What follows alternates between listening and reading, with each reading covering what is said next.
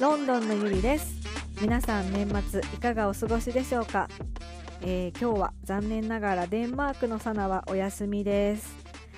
ちょっとね最近私がイギリスで仕事を始めたこととあとサナが日本に一時帰国しておりましてちょっと時間がなかなか合わなくて今回はロンドンのゆり一人でお送りします。まあでもサナとはね毎日連絡取っててとても元気みたいなのでご心配なくということで。そう。今日一人で何の話しようかなって思ったんですけどあの日本語教師の資格の話でもしようかなと思って。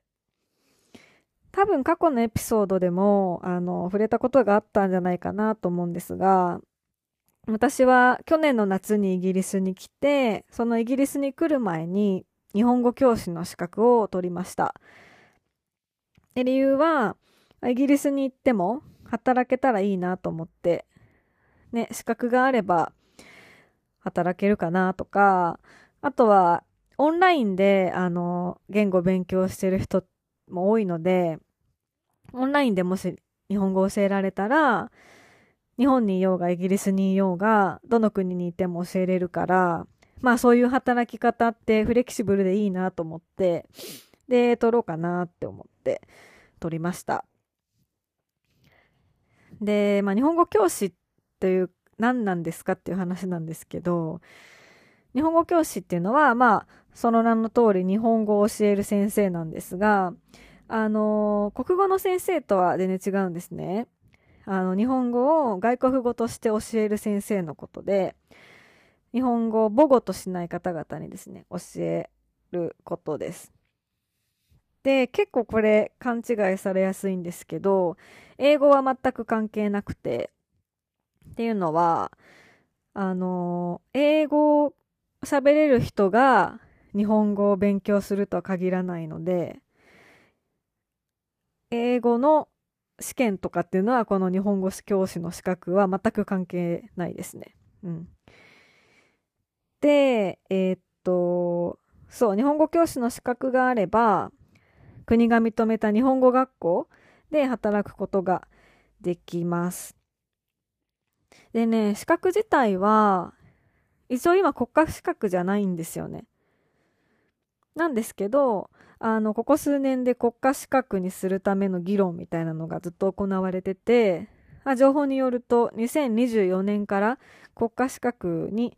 なるようです。はい。で、日本語教師の資格を取るためにはっていうところなんですが一つは文科庁公認の420時間の日本語教師養成講座を受けることもう一つが日本語能力検定試験に合格すること最後は大学で日本語を専攻することだったと思いますでこの3つのうち1つ満たせば試験資格ゲットです。で、私は、最初の420時間の日本語教師養成講座っていうのと、プラス日本語能力検定試験も受けました。そう。まあ、420時間の日本語教師養成講座を受ける人が結構メジャーなんじゃないかなと思うんですけど、まあこれお金かかるんですよね。まあもちろん。私はヒューマンアカデミーで受けたんですけど、50万ぐらいしたと思います。うん。なんだけど、その、日本語能力検定試験は年に1回しかないんですよ。だから、もしこの試験に、1年に1回の試験に落ちちゃったら、もう、また1年待たなきゃいけないじゃないですか。で、イギリス、ね、行く日も決まってたから、だからまあ、あの養成講座受けてとりあえず安牌で資格は養成講座経由で取って、まあ、プラスで試験も受けようかなみたいな、まあ、そういう感じであのやったんですけど結局ね420時間の養成講座の内容っていうのが試験に直結してるんで全然あのどちらも無駄になるっていうことはないんですけどはいでね、この、まあ、420時間の養成講座でどんなことを勉強するのかっていう、420時間ってめっちゃ長くないですか？で、どんなことを勉強するのかっていうのが、このめちゃくちゃ広くて範囲が。勉強することすっごい多い。本当に。こんなに勉強したの本当に、あの、学生の時以来っていうぐらいいろんなインプットしましたね。この講座では。うん。あまず特徴として、あ、こういうあの考え方があるんだっていうのが、あの、日本語を外国語として理解する勉強、トレーニングをするっていうか、やっぱり私たち日本語、日本人はもう日本語を勉強せずとも喋れたじゃないですか。気づいて、気づいた時には。その国語の授業とかはまた別ですけど、日本語を喋る勉強っていうのをしたことがないので、その日本語を勉強している外国人の方の気持ちっていうのがわからないわけですよ。何が難しいかとか、日本語の特徴とか、そういったところを、あの、教えてくれる。うんうん。だから、結構新しい発見があってそこ面白かったですね。それから、日本語に直結してない言語の教え方教授法って言うんですけど、そういうのを勉強したりとか、例えば、日本の英語教育ってすごい文系中心じゃないですか。グラマー、あの、正しさを追求するというか、なんていうんですか、机の上で勉強するっていう。だから、だからそれメリットもあって私たち日本人、英語なんとなくわかるわけなんですけど、ただ喋る練習っていうのをほとんどしないので、あんまり日本人は英語うまくないよねっていう。で、それとま対象に、まあもう文系はちょっとまあまあ間違ってもいいから、とりあえずなんか通じるっていうことが大切だよねっていう言語の教え方もあったりして、あとは、あの、なんか体動かしながら、体の動きと言語を連携させて、あの、勉強するとか、まあそういう表示法っていうのを勉強したり、あと社会とか経済の勉強も入ってくる。政治、政治はなかったっけ？でも、なんて言うんですかね。現代社会っていうか、ちょっとしたニュースとかそういうのも含まれてたりとか、リスニングとかもあって 発音のなんかリスニング問題とか、なんかそういうのを、まあとにかく範囲が広いものを勉強して、教育実習もあるんですね。これは実際に、あの、日本語勉強してる生徒さんたちが、あの、来てくれて教室に。で、授業するんですけど、みんなの前で。まあこれもね、結構準備が大変で、なかなか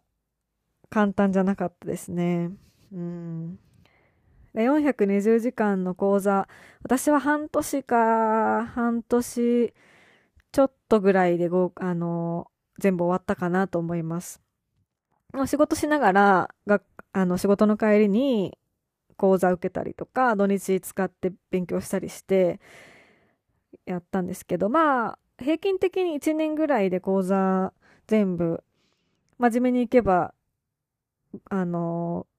ー、終わるんじゃないかなって思います。はい。で、次この日本語能力検定試験なんですけど、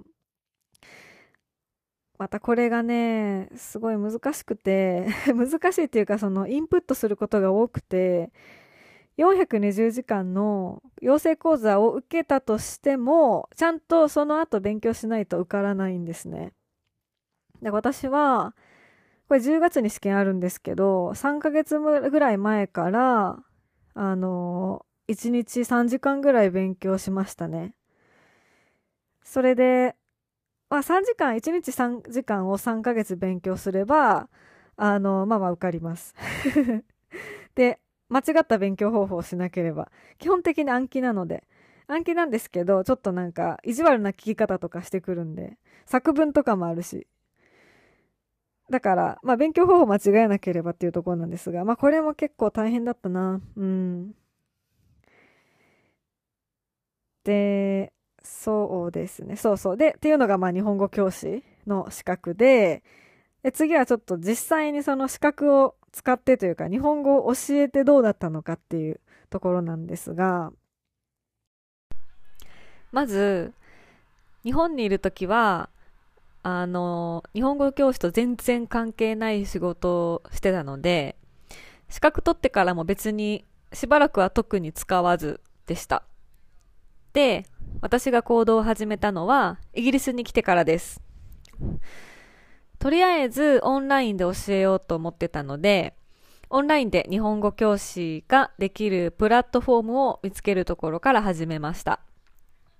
結構コロナがあってから、オンラインで語学を勉強する人はメジャーになってたので、あの、いろんなプラットフォームがありました。で、まあ大体どこも、えっ、と、システムは同じで、まあプロフィール登録して、で、まあ、資格があればそこに資格書いたりアップロードもして、で、あとはどんなことを教えますとか、あの、どういうことを教えるのが得意ですとか、そういうプロフィールを自分で書いて、で、プロフィールが出来上がったら、それを公開にすると、えー、自分のレッスンに興味がある人からコンタクトが来ます。で、まあなんか時間合わせて、初回ちょっとあの、やってみますかみたいな感じで。で、あの、レッスン気に入ってくれたら、まあ大体、あの、気に入ってくれた人は1週間に1回とかのペースで、えー、授業を受けてくれますね。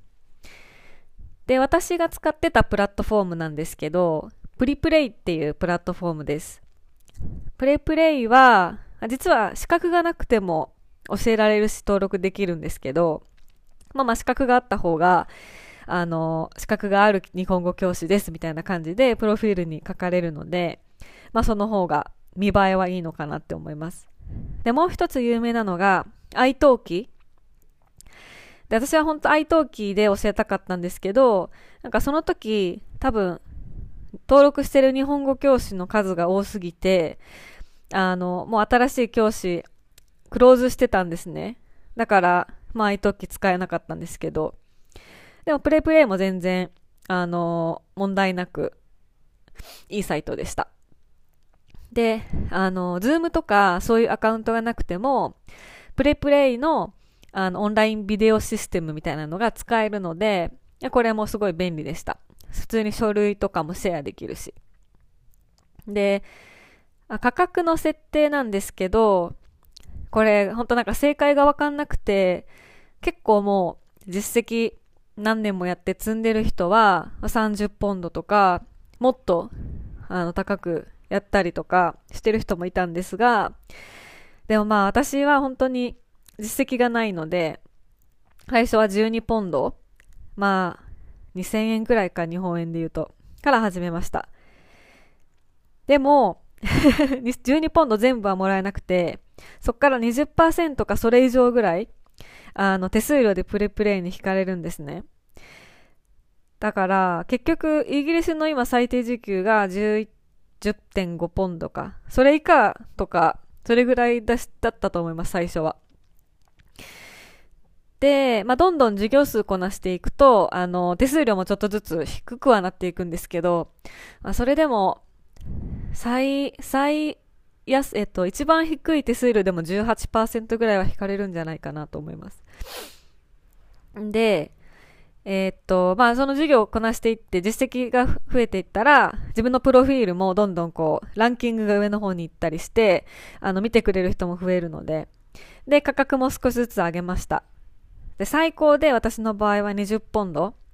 今やったら日本円で3500円ぐらいかな。まあ、それ20ポンド全部はもらえないですけどね。で、あのー、固定で4人ぐらい毎週1回か2回か、2回取ってくれてる人もいましたけど、もう同じ曜日で4人ぐらい生徒さんがついてくれて、で、まあ半年から1年ぐらい、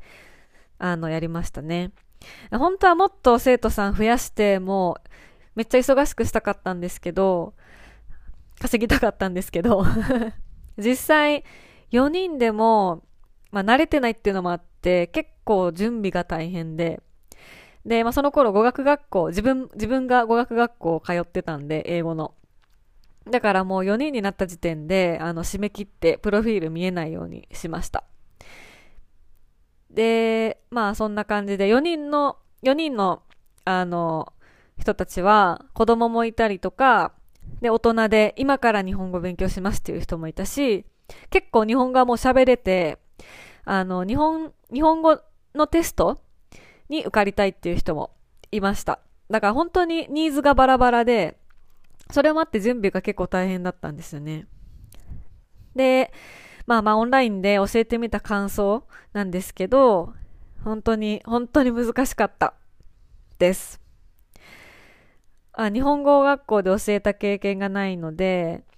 あの、全部一から教材作ったりしないといけないし、で、レベルもみんなバラバラだから、結構、そうですね、1時間の授業に対して準備1時間とか、それ以上かかることもありました。うん、やっぱり準備してないと、